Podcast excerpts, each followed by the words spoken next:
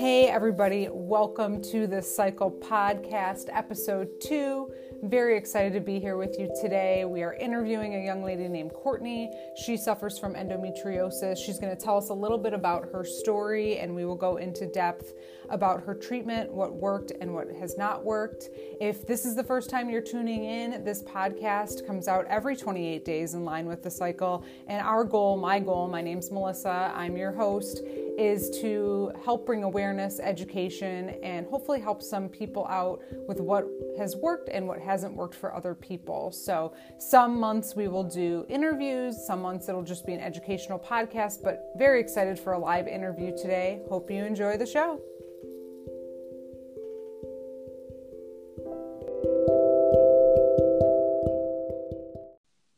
Hey, Kourtney, thanks so much for being on the show today. How are you? I'm good. Thank you so much for having Oh, it's me. It's an honor. I'm really excited. And as I said, this is our first real interview. So we're really excited to have you today. And um, why don't you tell the listeners a little bit about yourself? Okay, my name is Kourtney. I am 32. No, wait, 33.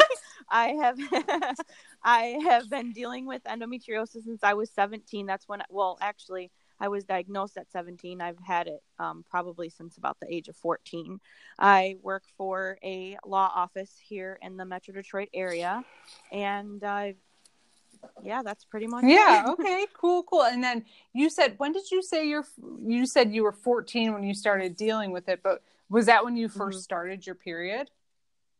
No, I actually started my period, I believe, when I was 11 years old. I was in sixth grade and I had no symptoms. I had no idea. I don't even think I had the talk with my parents yet about it. Right. And uh, I just came home from school one day and was like, surprise, it's here. and um, I would have them on and off. Like, I would have them for like three months and then I wouldn't. And then I would have them again for a couple months. The um, debilitating pain and things like that didn't really start until I was about 14. Okay. So even when you were 11 and until you were 14, you were just having irregular periods for such a young age. Yeah. Okay. Mhm. Okay. And then you said when you turned 14, you started to have painful periods. Oh, yeah. Very painful. And what was the like? What was that like? Like, what, were you a freshman in high school then? And kind of just walk me through the beginning and what you were thinking and what was happening. Um, honestly, I was always in a lot of pain, even when it wasn't around um, my period time. I slept a lot. My friends would come over, and I would probably be in bed most of the time because I either couldn't get out or I was just too exhausted. And it was just very frustrating to be that young and um, not know what's wrong with you, or your parents are like, "Man, you're always so sick. Like, you know, like get it together." You know, and you end up thinking that it's your fault you have to wait years and years to realize that it was not Right. but um yeah um i didn't i did miss out on a lot in high school because i didn't feel good most of the time And and what were you describe? You know, I know you said pain, but and you were tired, but what was it like? You know, so if listeners, people are listening and they don't know if they have endometriosis or they may have a son Mhm. or, or a son, a daughter, or yes, I mean, I guess it's possible, but a, a, you know, a child that is experiencing this, you know, what were those symptoms besides being tired and pain? um well the pain would be like stabbing shooting burning pain and sometimes i would just be walking in a store with my mom and i would just fall to the floor because it would just hit me um at that time i didn't know because it wouldn't be around my period time so i didn't realize that they you know coincided with one another um it just affected like my legs the sciatic pain so sometimes i had a hard time walking very far or my legs would be very sore and achy i remember laying in bed as a young teen and having like these um growing pains as they thought they were but i believe now it was sciatica that i still deal with to today Wow. Wow. So- and that must have just been so hard, especially at that age because everybody's having fun and doing things. And I mean, do you feel, do, were there things that you felt like I really missed out on X? Yeah, I definitely did. I made the best of it. I think I went to most of my school dances, but I didn't join sports because I never knew how I would feel and I you know why let the whole team down and mm-hmm. you know it was just I you know I tried to do what I could but I I did miss out on a lot and I I don't really necessarily regret that I did because I didn't you know I was misdiagnosed for years. I didn't know that I had an illness. Uh I just thought it was just part of me who I was with you know that's just what it was and I had to deal with yeah. It. so take me down the road of starting to figure this out.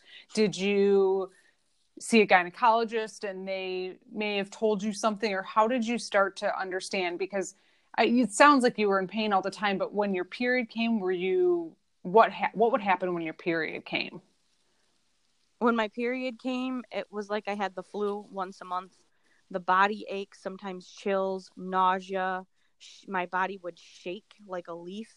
Um, sometimes I would even get a fever, which the doctors were like, "Oh, that's just not possible." And I'm like, "Okay, I'm making it up." um, I started because I was so disregarded by doctors, and I seen a, a probably more than a handful. I started looking it up on the internet. That was back in the um, days probably before Google was even a thing. I was in chat rooms on AOL and Yahoo, and I just stumbled upon this support group. I believe it was through the Endometriosis Research mm-hmm. Center. And I still talk to a good handful of those girls to this day. And I just remember printing out article after article with all of the symptoms. And I would take it to my doctors and be like, I think this is what I have. And they would say, Oh, Kourtney, you know, it's all in your head you, you know you don't have any you don't have endometriosis you know they didn't even know what it was at that time most of the doctors that right. i've seen right so, did you start with your gynecologist i, did start there um, i believe at 14 i just went to my pcp mm-hmm. Who referred me to a gynecologist and i believe the first gynecologist i seen was a male and he just kind of was like here's some birth control here's um some pain meds and be on your way kind of deal just kind of shrugged me off. Did he say like this is normal like every woman has you know you just have bad periods and here you go yeah. Yeah pretty much. It was just a normal thing that so then i kind of just like let it go and i was like well i guess if this is what your period is supposed to be like then you know i guess i'll just have to get used to dealing with it. And then i would you know talk to other girls that were in these groups and you know they give me other ideas. And some people just like really advocated for their health. And i think by the time i was 16 i just remember going from doctor to doctor to doctor with all of my research and everything. I would log like the days that i had this pain or that pain or how many days i bled for because sometimes i would bleed for six months straight. Oh and they they had nothing. Just take more birth control. Oh. that was their that was their option. Until i found one doctor who was a female and she was like i think you do have this. We're going to do a, a, lap to diagnose you. I was um, just turned 17 when i found her and so that was what three years of going through all of that? Oh my goodness. How many doctors do you think you saw before you actually got someone who would listen to you and do the lap i would say probably six maybe seven. Wow. Terrible. Yeah and i also i didn't even finish high school because the pain was so bad. One of the doctors was testing me for cancer he thought i had cervical cancer. I remember going into my math class and my teacher was like oh kourtney you don't look good. My face was so pale. And she's like what's going on? You haven't been in school. And it was because the sciatica was so bad. Most of the time i got my period i was down for two oh. weeks. And i went in and i told her i said well they think i have cancer. And she just like lost it. And you know to tell somebody that mm-hmm. young i don't even maybe i wasn't even 17 at the time but i i mean i will never forget that day and i i ended up having to leave that class because i just started hemorrhaging like out of nowhere. And uh go off to the hospital again yep. you know hos- you know hospital trip urgent care send you to, back to your pcp to give you more birth control and more narcotics. And how did your how were your parents with dealing with this? At, at some point were they like okay something was really wrong or were they just like it's your period or how did that happen what happened with them um, well my dad really never understood he just was like wow she just really doesn't feel good you know and sometimes he would lay in bed with me because i couldn't sleep the pain was so mm-hmm. bad um, my mom also had bad periods, but not as severe as I did. Um, I think to the point where I was missing so much school is when my mom was like, okay, this is not okay anymore. You know, she was in there with me, you know, fighting just like I was trying to, you know, get an answer because we had none at Right. that time. Just all this research. Right. Was she ever diagnosed with endometriosis? no, she was Okay. not. Still to this day, she Right. was not. Has not been. Wow. Wow, that's that's I can't even imagine. Extremely hard. You're you are a Mhm. very strong warrior at that age to be going through all of that. That's really intense. Um so you get you get the lap done. And Mhm. what happens next? Well, um, they told me I had stage four endometriosis at 17 years old, that I would more than likely never be able to have children, that I should consider a hysterectomy. I believe they put me right back on birth control after my surgery so I could um, not have periods. They did it continuously. So I did that for years and years and years um, until I started the pain all over Mhm. again. And then um, I think three to four years later, I had my second lap. And when they did these laps, do, were they doing ablation? Did they even explain to you what they were doing when they were in there? Honestly, um, as far as I was told, as they were doing the ablation, um, and then I was uh, then I was told later on in life that oh, that really doesn't do anything for Mhm. You, but cause more scar tissue, and then you'll have to have more of these surgeries, um, which I think I've had five in total. So, um, yeah, I mean, I just trusted them because I thought they knew, like, oh yeah, you know. But little did I know they were just as new to this disease as you know we were. We were going through it with them, and it was really hard to find specialists. And the internet would then is not what it is no, today. absolutely. Very, very hard to find any information. And then for our listeners, we keep saying lap, but a lap is a laparoscopy. It's a type of small incision surgery to be able to, di- it's really the only way endometriosis at this time can be diagnosed. So that eh, a lot of doctors will do an exploratory surgery initially to see if the patient has if they can see visible endometriosis but even if they don't see it it doesn't mean that the patient does not have it. Just a little tidbit in there. Yeah so five surgeries. Okay oh so you had a second one and you're in pain and things aren't going well. What happens after number two? Actually, after number two, I think I got a good five years before I had to Good. do it uh, again. that's really good. Yeah. hmm Then my um, but then that doctor she ended up relocating out of state. So then I was back at square one to try and find another doctor.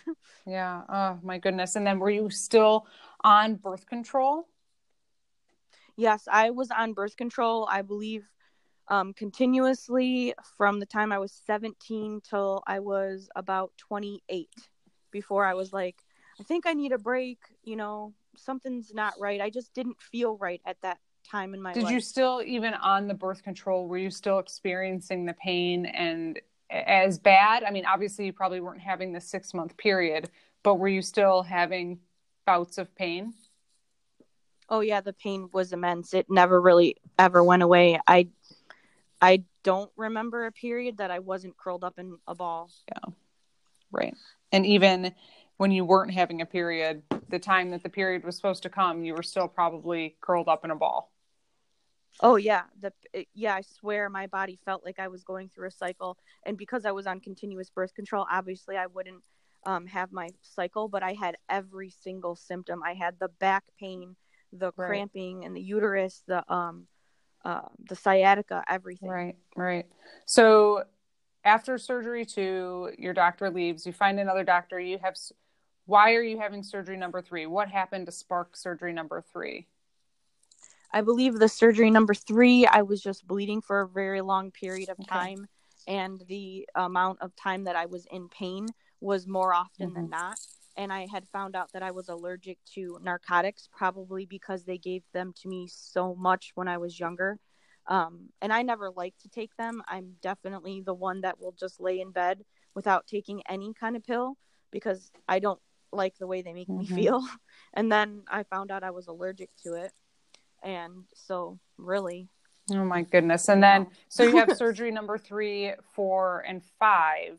Tell me about 3 and Mhm. four because I, I, I know about five and I want to get to that. But um, Mm-hmm. so three and four are just another just laparoscopies to just try and calm things down. But it's, but Yeah. it actually you were getting ablation, which was making things more angry. Right. So I did um I did find another doctor up here in Michigan and I had um my fourth surgery um and then I believe it was 5 years maybe 4 years later I um had been living in Florida at the time and the same ordeal was just like another cycle. Um I couldn't get out of pain.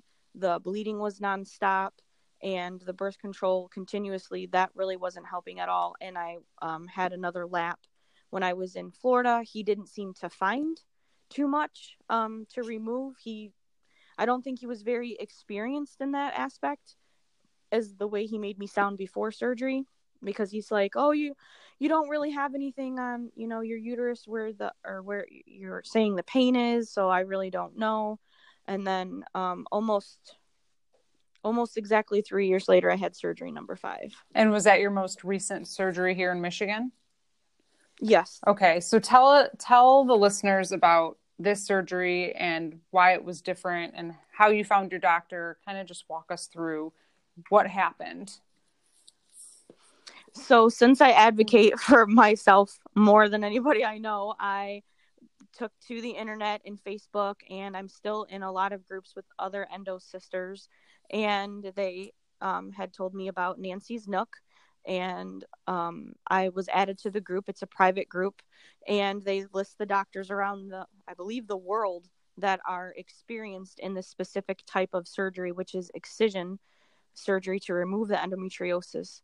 Um, and i found that we have one in the state that's on that list and he honestly i met him and i knew just by having a conversation and a consultation with him that he knew what he was talking about i've never met a more educated doctor in my experience and i had surgery with him i believe six weeks after our first appointment Okay, and how long has it been since you've had that surgery? um let me see so i had it in september Okay. so almost five And months, how and how I'd do you say. feel today? My day-to-day quality life is amazing. Um, my periods are still hit or miss. I think it's because i was on birth control um, for the last year before i had that surgery. So he said it would take time for my hormones to adjust. But my overall well-being and quality of life is amazing. I don't have to call into work just because i'm too exhausted or in so much pain.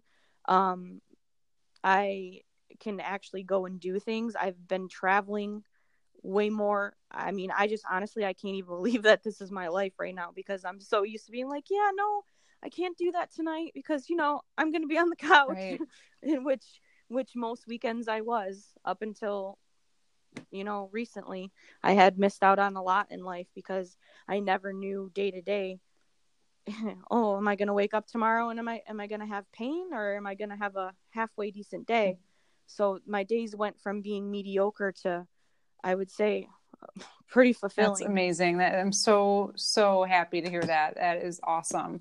And I mean, 20 years. You were suffering for Mhm. 20 years, and it took you, you know, almost five to six years to just get someone to tell you what was going on. But it took you Mhm. 20 years to get the right treatment.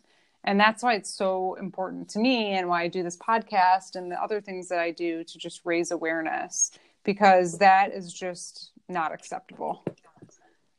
Right.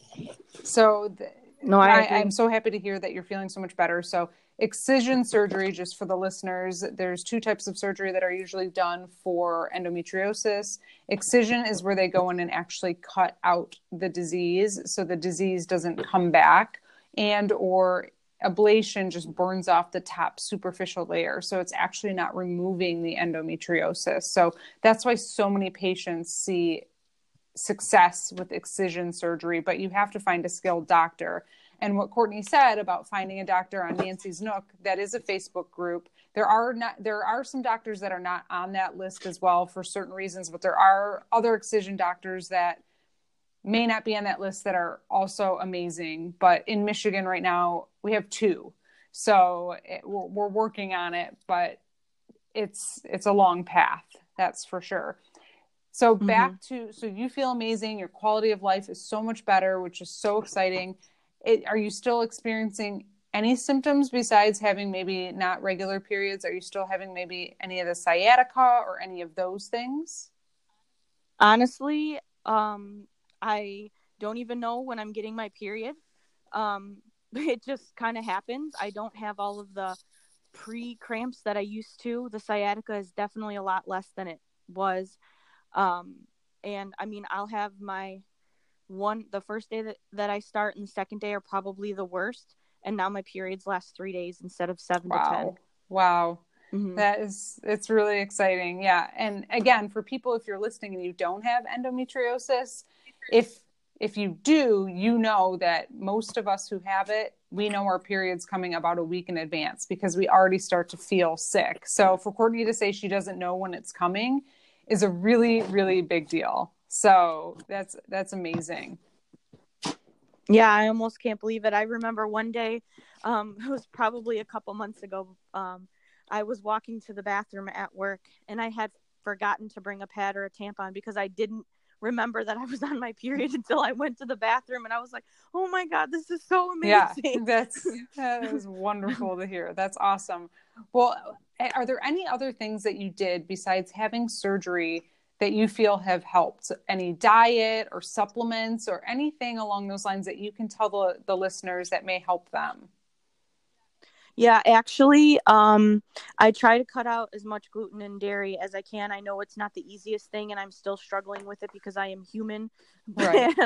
but um, honestly, that does cut down on the inflammation for me a lot. I just started doing the celery juice cleanse. I drink um, celery every morning on an empty stomach.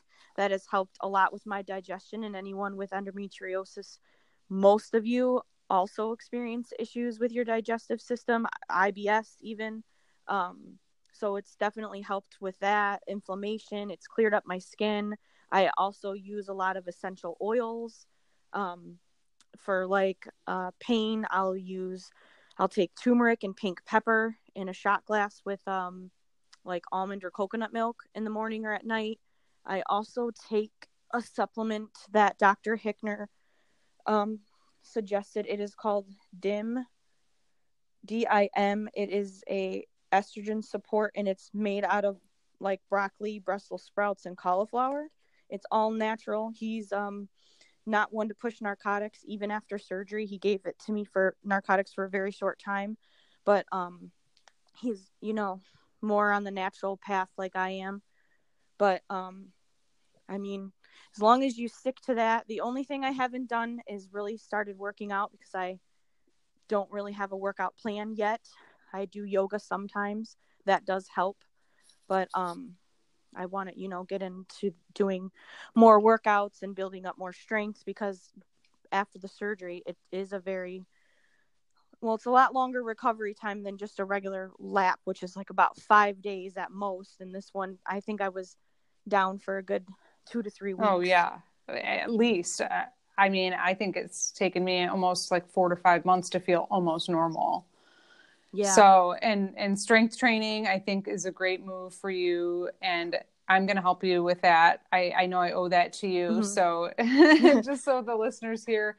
Um, for me, strength training was a really big discovery for me and my last surgery, and has really helped me, I think, recover faster and and feel stronger. So I've been thinking about putting together a little plan for women with endo. So Kourtney is going to test it out for me. She's going to let me know if it's good or not. so, well, great. Well, thank you so much. And then it, I don't know if there's anything else you want to add or anything that you would want to say that people shouldn't do. So we these are all the things that have worked really well, which has been amazing. Mm-hmm. Is there anything that you, you know, regret or that you wish you wouldn't have done i know obviously you regret not getting treatment sooner but that wasn't really your mm-hmm. control mm-hmm. in your control right so anything like i wish i wouldn't have taken birth control so long or anything along those lines that maybe again can help people who are starting on this journey and that they're struggling yeah i would definitely say um that I wish I would have listened to my body more and been more aware of like what foods aggravate the inflammation in your body that comes along with the endometriosis. I mean, I didn't start doing that until I was about mm-hmm. 30 mm-hmm. and I'm going to be 34 this year and I probably feel the best I have in years health-wise. Um, you know, because I listen to what you know my body needs and you know, sometimes I actually crave vegetables and I was never that kind of person. So I, you know, I wish I would have started that a long time ago. I also wish that I would have really looked into the effects of birth control being on it for so long. It's really just a band aid. So, for any doctor who just hands it out to you and just says, Have a nice day, please look for somebody else because they obviously don't care. It's really not a fix. It might hold you over until your surgery, possibly, but it's definitely not a fix that you know should be long term. I couldn't agree with you more, and I, I I echo what you say.